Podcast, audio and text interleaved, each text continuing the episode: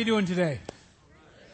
Good. Well, I'm glad uh, to see you. Glad to be with you. I am uh, Geoff Surratt.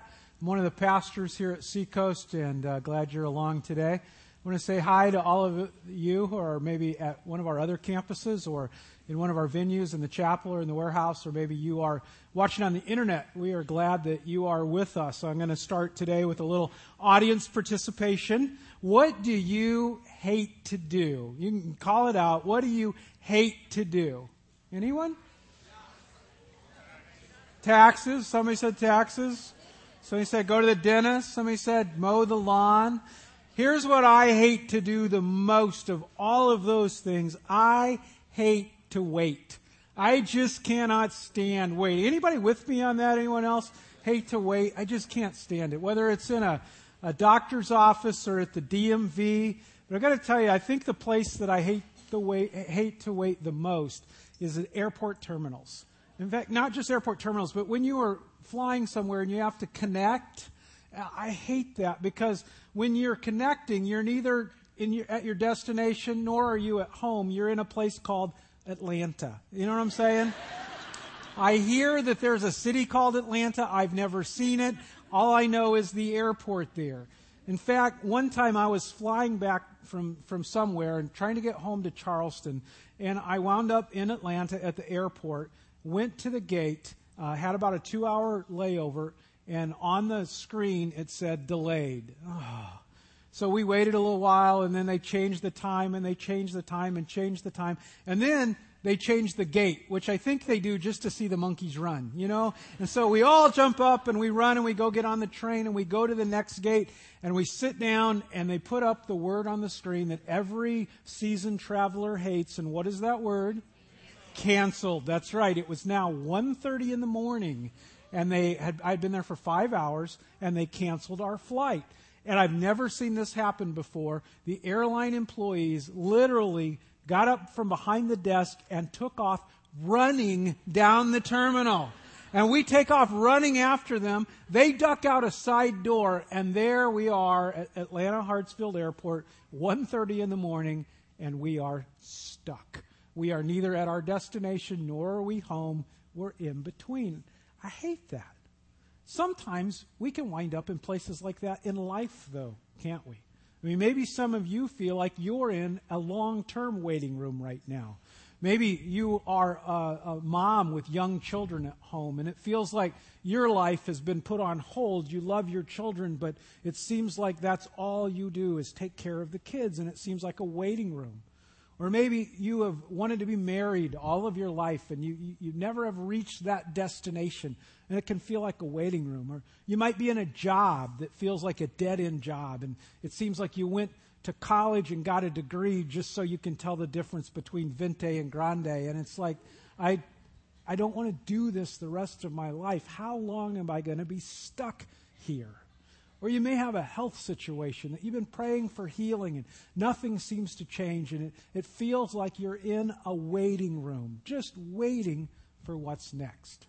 Well, that's what we want to talk about today is what do you do in a waiting room? When you get stuck in a loop in life, what do you do? Before we dive into that, would, would you guys pray with me? Father, I thank you for incredible privilege of being able to share today. Lord, it's always a humbling experience just to um,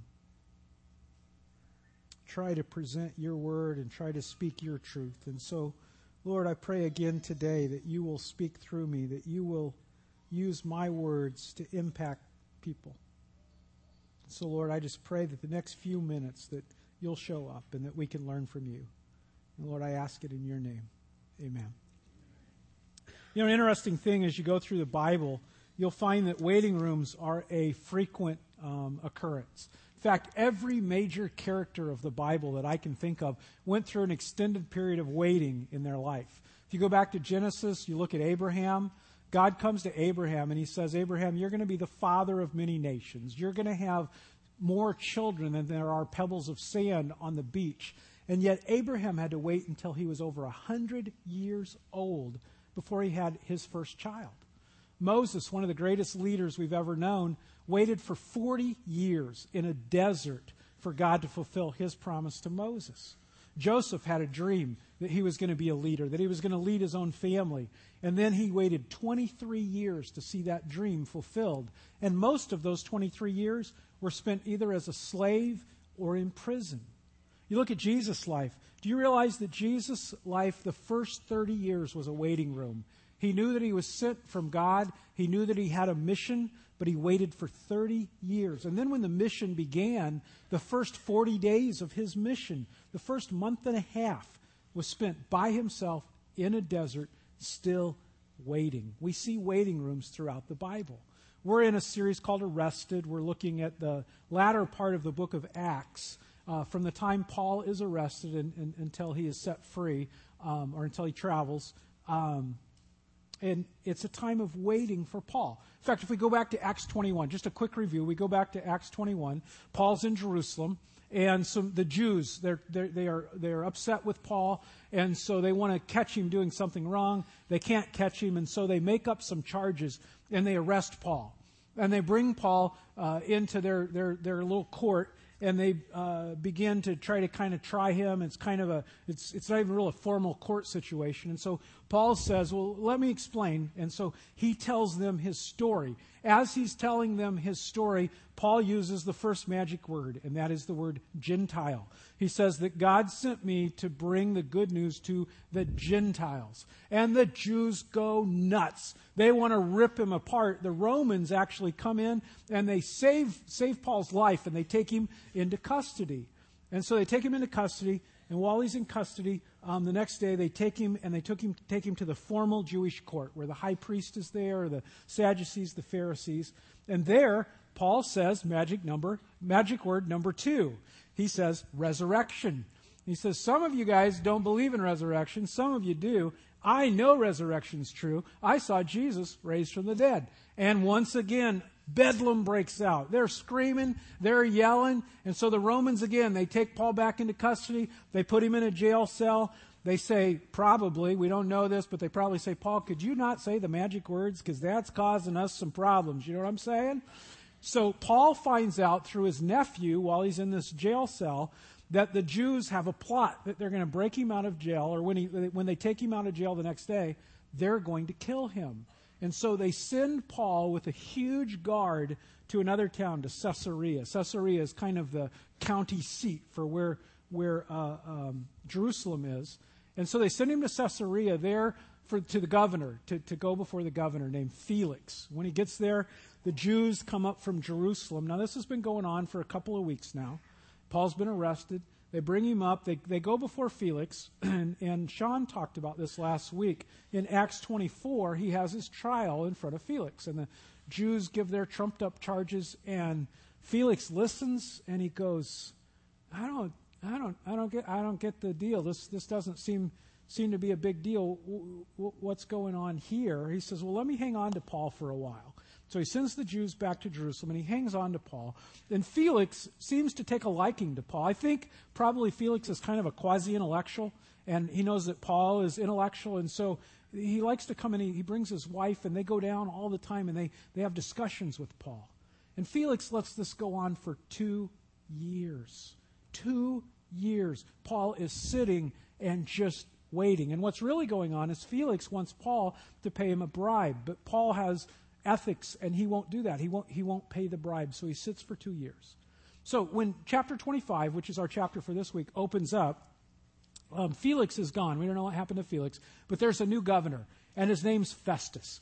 I love the name Festus. Do we have any people who remember Gunsmoke? Old guys like me? Do you remember Festus on Gunsmoke? Acts 25 is a lot more interesting if you just put that Festus in this Festus place. And they're a lot alike. I mean, they're about as the same uh, level of intelligence if you remember Festus on Gunsmoke. So Festus, he becomes the governor, and the first thing he does as governor is he goes to Jerusalem. And when he's in Jerusalem, some Jews come and they say, Festus, when you get to Caesarea, there's a guy that you're holding there named Paul, and we've got some stuff we need to deal with him. He's been, hold, he's been held for a couple years. If you'll just send him back down to Jerusalem right now, we'll get this whole thing taken care of. Well, Festus didn't realize that they were going to kill Paul on the road. But Festus says, you know what, guys? I got a better idea. You guys come up to Caesarea. I'm going to be up there next week. We'll have a party. You'll come. We'll hang out. We'll bring Paul in. We'll do a trial. It'll be great. And so he does. About eight days later, he gets to Caesarea. He calls Paul in. It's been two years now. But the Jews come up to Caesarea, same trumped up charges, no more truth to them than there was before. And, and, and Festus goes, Guys, Sounds like you guys can work this out. Why don't I just send Paul back down to Jerusalem? You guys figure this deal out. Well, Paul knows that if he if he, if he goes back to Jerusalem, the Jews are going to kill him. Paul says magic word number 3. Paul says, "I appeal to Caesar." That is the ultimate magic word. Festus says, "Okay, you appealed to Caesar, to Caesar you will go." He sends the Jews back to Jerusalem. He says, Paul, we're going to send you to Rome. We're going to send you to Caesar. Festus has a problem, though. He doesn't have any charges against Paul. The stuff the Jews said doesn't make sense. Imagine this. Imagine being a district attorney and coming before a judge and saying, Judge, this is Bob. We have no charges against Bob. Do you think Bob's guilty or innocent? That's what that's the that's the problem Festus had. He says, I've got to figure out what to charge this guy with. Well, there's a, another guy coming to town named King Agrippa, and, and his wife his wife is coming with him. And the king is kind of a puppet king over this whole area. And Festus wants to get in good with the new king. And so he says, Hey, king, why don't you come over tonight and we'll have dinner and I'll bring this guy Paul in. He's a lot of fun to talk to. I'll have him tell you, tell you his story. And then maybe you can help me come up with what we, what charges we write when we send this guy off to Caesar. And so at the end of Acts 25, Paul comes in, and uh, Festus says, Paul, tell King Agrippa your story.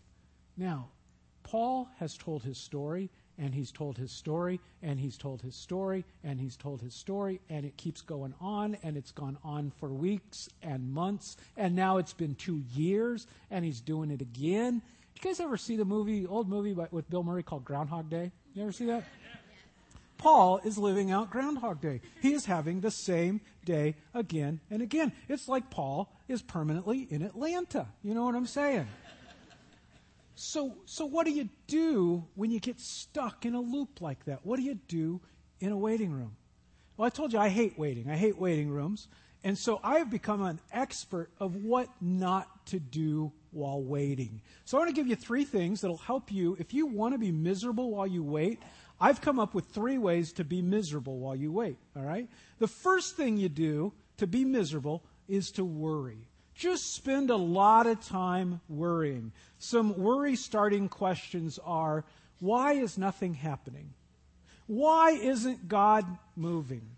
Why are good things happening to other people and not happening to me? If you can focus on those questions, you'll become miserable. Okay?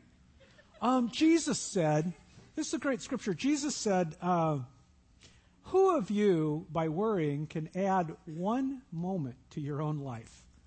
If you can't even do such a little thing as that, what is the point of continuing to worry? You know, when you think about it, worry is just a waste of time. It doesn't change the outcome, no matter what. It just makes you miserable. I love what Paul says. Uh, I think it's in Philippians about worry. Paul says this he says, Don't worry about anything. Instead, pray about everything and tell God what you need and thank Him for all He has done. You see, all worry does in a waiting room is it just makes you miserable. The second thing uh, uh, about that, that can make you miserable while you wait is stress is stress. And what I mean by stress is feeling like you've got to make something happen. I'm going to bang on every door. I'm going to rattle every window. I'm going to call everybody I can. I, we will get this done. I will make something happen. I was at another airport uh, in a terminal waiting. The plane was delayed, as they always are, and, and, a bunch of us are waiting. And there was a lady a few feet away, and she was on a phone. And we all knew who she was talking to because people two terminals away could hear her. She's talking to a ticket agent of the airline that we were waiting for. And she is letting this person know how unacceptable this delay is. And something has to happen. And she has to be in such and such city. And the veins are popping out on her neck and, the, and, and, and sweat beads are popping up on her head. And she is just angry and agitated and irritated. And she says, We've got to do something about this. And here's what happened. I sat down. I read my magazine. I drank my Diet Coke. I relaxed. And guess what? that lady and I and everyone else got on the same airplane at the same time and arrived at the other destination exactly at the same time. The only difference was she was stressed out. We weren't. You understand what I'm saying? All stress usually does in a waiting room, again, is it makes you miserable. Jesus is um, with some friends. You guys know this story. He's hanging out with, with, with a couple of friends, Mary and Martha. And uh, he comes in, and, and Mary says, Jesus, oh, it's great to see you. Have a seat. Mary pops down on the couch. Jesus sits in the easy chair. Mary says, What's going on? Tell me what's going on in your life and hanging out with the disciples. And, oh man, tell me about one of the healings that you did. And, and she just learns and listens to Jesus. Meanwhile, Martha's going, We have got to have bread. We've got to have coffee. The bathroom needs to be clean. The door sills need to be done. The lawn needs to be mowed. We, we've, we got to mop the floor. This is ridiculous. And so she's doing all these things and putting bread in and she's mopping and she finally has had it. She comes into Jesus and says, Jesus, you have got to do something about Mary. She is sitting here. She's not doing anything. She's not helping. She's just sitting. I love what Jesus does. He says, Martha, can't you just hear his voice? Martha, Martha, Martha. He says, You're agitated. You're worried. You're stressed out about so many different things. He says, Mary has chosen the better. He says, Mary has chosen the good portion, which will not be taken away from her. Jesus is saying, stress isn't helping anything. It's just getting you fired up. It's raising your blood pressure. It's making you miserable. Now, if you really want to be miserable while you wait, worry, stress, third thing you can do is just is complain. Complain as much as you can, as loud as you can, to as many people as you can. Just complain, complain, complain. Um, let me tell you what complaining is like. Complaining is like getting uh, poison ivy. When you get poison ivy, what do you want to do? You want to scratch it, don't you? So finally, you give in and you scratch. And it's great. It feels good. Oh, that's so much better. And as soon as you stop scratching, what happens? It gets worse, doesn't it? That's what complaining does while I wait. It feels good. I get it off my chest. I wind everybody around me. I can't believe I've had to wait an hour or a year or five years and nothing's changed. And I complain and I complain and I complain, and it just makes it worse. James gives us a great perspective on uh, uh, waiting. He says, Be patient, therefore, brothers, until the coming of the Lord. See how the farmer waits for the precious fruit of the earth, being patient about it until it receives the early and late rains. You also, be patient. Establish your hearts, for the coming of the Lord is at hand. Do not grumble against one another, brothers, so that you may not be judged. Behold, the judge is standing at the door. You know, a few months ago, I was in a period of time in my life where, where I was in a waiting room. I felt like God was kind of giving me some direction, but I didn't know what the direction was. And I was praying. I was talking to wise counsel. I was seeking advice from His Word, but I just wasn't hearing anything. I felt like I was stuck. And during that time, I went to a uh, staff prayer meeting here at the Long, Long Point campus, and I heard one of our pastor, pastors, Betsy Smith, talk. And she talked about being in a waiting room. So I thought it would be cool if, if she could just share a little of her lessons with you.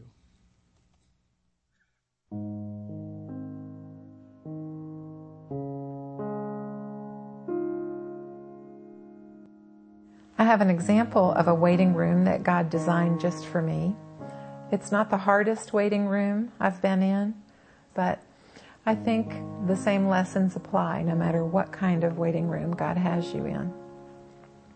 This was several years ago before I came on staff, and I was beginning to sense a call to full time ministry But it didn't seem like anybody else was getting that drift. And to be honest, I started getting a little frustrated and spiritually dry and began to do all those things, questioning whether I'd even heard from God about ministry, questioning if He was even paying attention to my circumstances, and wondering if He loved me, and if even if I loved Him enough and deserved to do such a thing. Well, right in the middle of all this, I took one of my um, frequent trips to Aiken to visit two of my girlfriends who had moved there.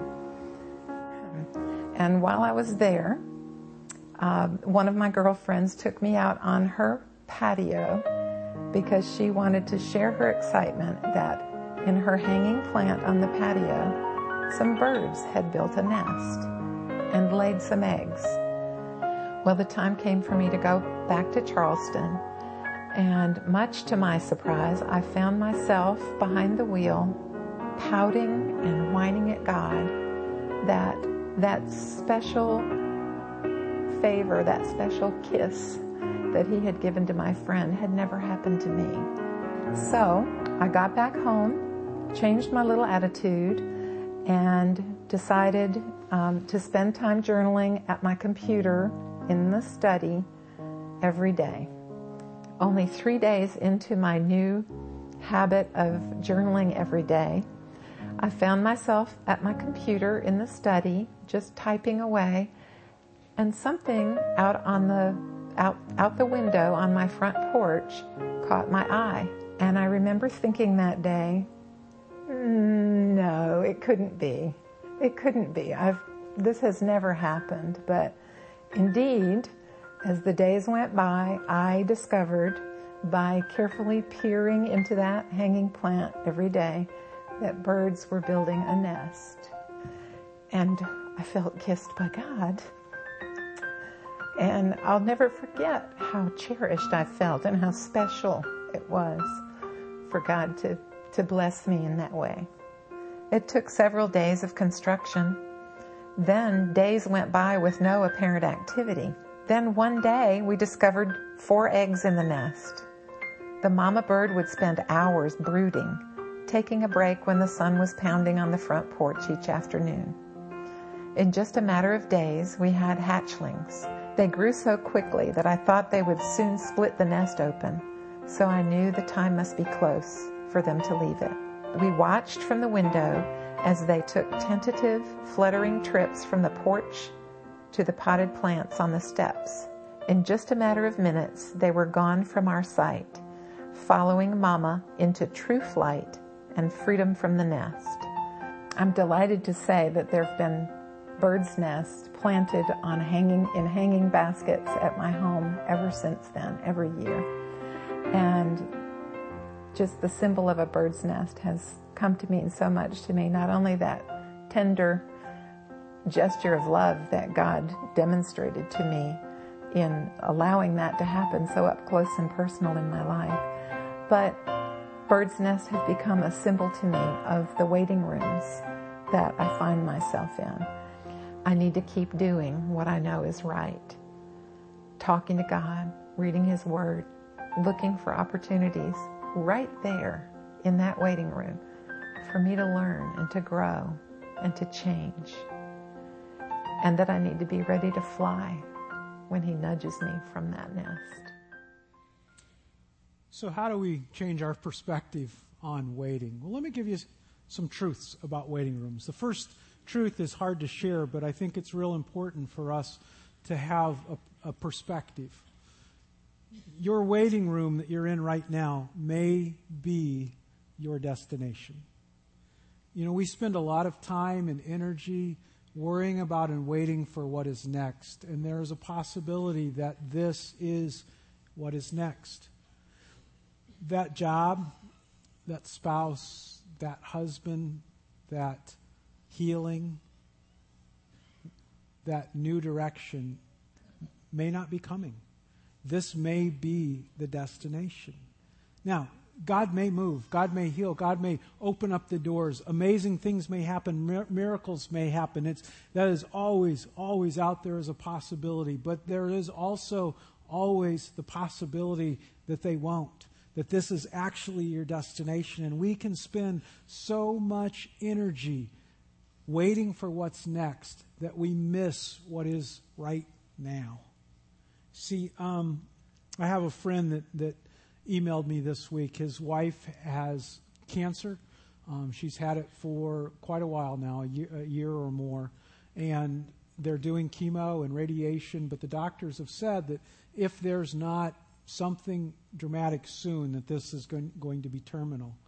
And I loved his perspective at the end of the email. He said, God has been so good to us. We are thankful for the time we've had together. I told you a few months ago about uh, a pastor out in Texas, Matt Chandler. He's in his 30s, and on Thanksgiving he had a, uh, a, a, seizure. When they took him to the hospital, they discovered that he had, had a brain tumor. Um, they did surgery, it was cancerous. Uh, the doctor said prognosis isn't good. They're doing aggressive chemo, aggressive radiation. But again, if there's no miracle, this is, this, this is going to be his destination. And Matt said this he said, My hope is not in healing.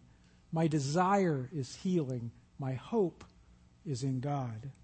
Paul, Paul, while he was in a prison cell, not knowing if he would ever get out, not knowing that if perhaps this prison cell it was indeed his destination, he said this Not that I am speaking of being in need, for I have learned in whatever situation I am in to be content. I know how to be brought low, and I know how to abound. In any and every circumstance, I have learned the secret of facing, of facing plenty and hunger, abundance and need. I can do all things through Christ who strengthens me. If this waiting room is your destination, how can you learn the Paul the, the, learn the lesson that Paul learned? You can learn it because uh, the last thing that he said through Christ who gives you strength. You can do all things through Christ who strengthens you. So the first truth is that your waiting room may be your destination. The second truth, which is related to that, is that all of us are really in a waiting room. All life is a waiting room. Hebrews says that this world is not our permanent home. We are looking forward to a home not yet to come. You see, in the light of eternity, if we really believe in eternity, then what we do here on earth is just a brief period before our real life begins. And I can't imagine a thousand years from now being with Jesus and complaining to him about the two years that I had to wait while I was on earth, or the 10 years, or the 20 years. The reality is, is whether we live 20, 30, 50, 80 years, all of that is just a waiting room for what is next a few years ago, I, we took our kids to Universal Studios, and I'd never been before. People had told me about it, so I was looking forward to it. And the first ride we went to was Twister, based on the movie. And so we went back to that ride. I'd heard a lot about it. We waited in line outside the building, and finally, when we got inside the building, it was really cool. I mean, there were props like we were in Kansas all over the place, and there were monitors up on the wall, and it was like weather reports were coming in, and, and there was like sound effects in the room, and, and lighting was uh, flashing. Really, really cool. And I thought, this is awesome. I'm glad we came down here. This was worth the price of admission to get into this. This, this is cool. And then I saw uh, doors opened. I didn't see that there were other doors. These doors opened, and they moved us into the next room. And all I can say is all heck broke loose. I mean, real water started pouring down. Wind was blowing. A cow flew by. A cow flew by. When I walked out of Twister, I didn't go to anyone in the park and say, you got to see the waiting room at Twister. It is awesome. You know what I'm saying? Once the cow flew by, I really wasn't worried about what was going on back in the room before. That's what eternity is. We are in a waiting room. As good as it is, or as bad as it is, it is nothing but a waiting room. The truth is, is we are all waiting for the real life that happens when this life ends and the door is open that we don't see now, and we enter a room that we can't possibly comprehend, and we go, wow. So, our waiting room may be our destination. The reality is, is that we're all in a waiting room. And the third truth is that while we are waiting, we are on mission. We are missionaries. It's kind of like Atlanta. We are not home. We are not at our destination. We are in between. And while we're here, we're on mission. There is work for us to do. I love, again, Paul from the Philippian jail says this. Then realize he's in jail. He doesn't know if he's ever going to get out. He is being held on charges that aren't true. And here's what he says Brothers, I do not consider that I have made it my own, but one thing I do while I'm in jail, while I am waiting, forgetting what lies behind and straining forward to what lies ahead, I press on toward the goal for the prize of the upward call of God in Christ Jesus. You see, Paul's circumstances never altered his mission. While he was in this Philippian jail, or, or the jail in Caesarea, he wrote the book of Philippians. He wrote some of the greatest letters ever written while he was in the waiting room. When, when he went to Rome and he was held in a dungeon in Rome, he started sharing the good news with his guards, who began to tell other people. Eventually, while Paul was a prisoner, some of Caesar's own house became Christians because while he was waiting, he was on mission. I have a friend who uh, recently went through a long period of time with his mom. Um, she recently passed away, and up to her passing, she was in a nursing home for, for several months. And every week, he would go two or three times a week to visit her in the nursing home. And sometimes she was coherent, sometimes she wasn't, and, and it was just a time of waiting. But what he did is he got to know the other patients on the wing. He got to know all the staff on the wing. He became a missionary to that wing of that nursing home. And he prayed for everybody and, and just took care of that wing. That became his mission. You, while you're waiting, you're on mission. So let me give you, as we finish up, let me give you some real practical ways to grow and to, to, to um, be productive while you wait. The first thing we do is we look up. We look up. And that's about God. We look up through worship. We learn how to worship in a waiting room. Because, you know, a lot of times, here's what worship looks like God, thank you for the things you did in the past. Please do these things in the future. And that's pretty much it for us. But that's not really worship. Worship is saying, God, you're amazing. You're awesome. Uh, learning to just express our praise and our, our, worship for God. While we wait, we can worship God just for being God. The other way we look up while we're waiting is, is learning to pray. See, James says the prayer of a righteous person has great power. When things are going well, it's, we don't really learn much about prayer in those times. It's when we're waiting that we learn how to pray. I mean, we can do a lot to learn how to pray. We can read about prayer. We can talk to people who are great at praying. We can practice praying. How, how do you do that? Go someplace by yourself and just practice praying out loud. Uh, practice writing out your prayers.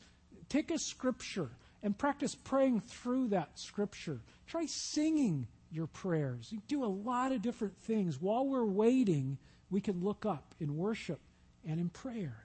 We also look in. Looking up is about God. Looking in is about me. I can grow while I wait. How can you grow while you're waiting? Um, there's a lot of things that you can learn here, here's something that, that uh, a lot of us talk about reading the Bible, and that's all we do. We just read the Bible.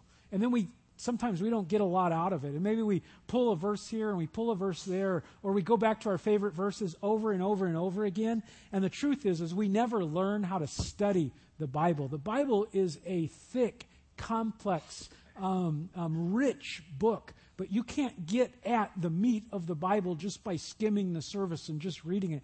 You have to learn how to study the Bible, learn the context, learn about the authors, learn about the settings, learn about the culture that was involved. Really learn to study the Bible. And while you're waiting is a great time just to, to dig in and to grow and to learn. There's books that you can read to grow. Let me give you two books if you're in a waiting time to read. One of them just came out. It's called The Me I Want to Be. It's by John Ortberg. And it really helps you grow as an individual. And then another one that, that's been influential in my life in trying to hear, God, what are you saying during this waiting period? It's called Hearing God by Dallas Willard. Hearing God by Dallas Willard. And both of those will be on the city um, this afternoon if, if, if you missed that. But grow while you're waiting. So we look, uh, we grow, and then we can also, not only do we grow, but we practice. We practice. There was a, uh, a book came out a couple years ago called Outliers by uh, Malcolm Gladwell. And he talks about people that just do amazing things in their field, like Tiger Woods in golf, or Michael Jordan in basketball, or a great singer, or a great scientist, or a great musician. And they said that they went back and studied, and every truly amazing performer, musician, athlete, they found one thing in common for all of them. They had spent at least 10,000 hours practicing what it is that they were great at. We can practice. I know people who feel like, you know, I, I want to write a book. Well, how do you do that? Well, you practice. You write, you write, you write. Oh, I feel like God's leading me into a ministry. Well, practice doing ministry. You know, someday I want to be a parent. Hey, practice being a parent. We practice. We don't just sit and wait. We grow and we practice. And then finally, we look around. And that's about other people. You know, one of the things that anyone can do is anyone can be a mentor. Mentor gets this image of sitting in a coffee shop and having real deep questions and giving advice for what what's next to do in life and really guiding people through life. And and there's an element to that, and that's a positive thing. But we're not all wired up that way. But anyone can mentor. All a mentor does is find someone who's not quite as far along the path as you are and just kind of help them along the path. Guys, we have 14 year olds in this audience. You guys can be mentors to 13 year olds. We have 20 somethings that would be amazing mentors for college and high school kids. We have, we have moms who have toddlers who would be awesome at mentoring moms who are just now having infants. We have guys who own businesses that would be unbelievable at mentoring people who are just starting a business. While we're waiting, all of us, all of us should be looking around for people we could be helping out. We could just be mentoring. And then as we look around, we also serve. Just serve. Just serve selflessly. Look for places. Maybe it doesn't fit exactly what you think you're supposed to be doing, but just serve. I have a friend here at Seacoast, and she's been praying for something in her life for a long time, um, decades. And she has stayed faithful, and yet this thing has not happened in her life. But what she has decided to do while she waits is she's decided to serve. And so she serves in ministry here at Seacoast. And then outside of the church, she, she serves our community. Uh, she serves helping disabled children that, that need help. And she just serves and serves and serves and serves while she's waiting. So we look up, we look in, we look around while we wait. So, how about you? Where are you at? Are you waiting for something in your life? Is there something that you're asking God for? Is there a healing or a relationship thing or a financial thing or or maybe it's just you feel like there's something else out there, something more, and you're just waiting for it to happen. What are you doing while you wait? Are you on mission? Are you a missionary in your circumstances in your waiting room? While you're a missionary, are, are you looking up? Are you worshiping and praying? Are you looking in? How are you growing? What are you practicing? Are you looking around? Who, who are you mentoring? You know, the worst thing that can happen in a waiting room is for me to become focused on myself, to become inwardly focused, because that's when I worry. That's when I stress out. That's when I complain. When I turn my eyes upward and outward is when I see real change happen and if this waiting room is my destination, that's okay, because I'm going to complete the mission that God sent me to do. Can I pray for you? Father, um, I thank you for the mission that you've given each one of us. And Lord, I pray for those right now who are in waiting rooms. Lord, there are people here today that the waiting room is really, really tough. And Lord, we don't at all want to make light of that. Lord, I pray that you will um, bring them peace. Lord, Betsy talked about just a little sign outside her window, a bird building a nest, something as simple as that, was her sign that while she waited, you were aware. Lord, I pray in our hearts that we will just feel that sign from you that says, I can't explain why, but right now this is your destination, but I love you I care for you. Lord, I pray that we'll, we'll feel that, we'll see that as we come to you. And Lord, I pray that while we wait, we'll make a difference in the world. Lord, we lift this to you today. In your name, amen.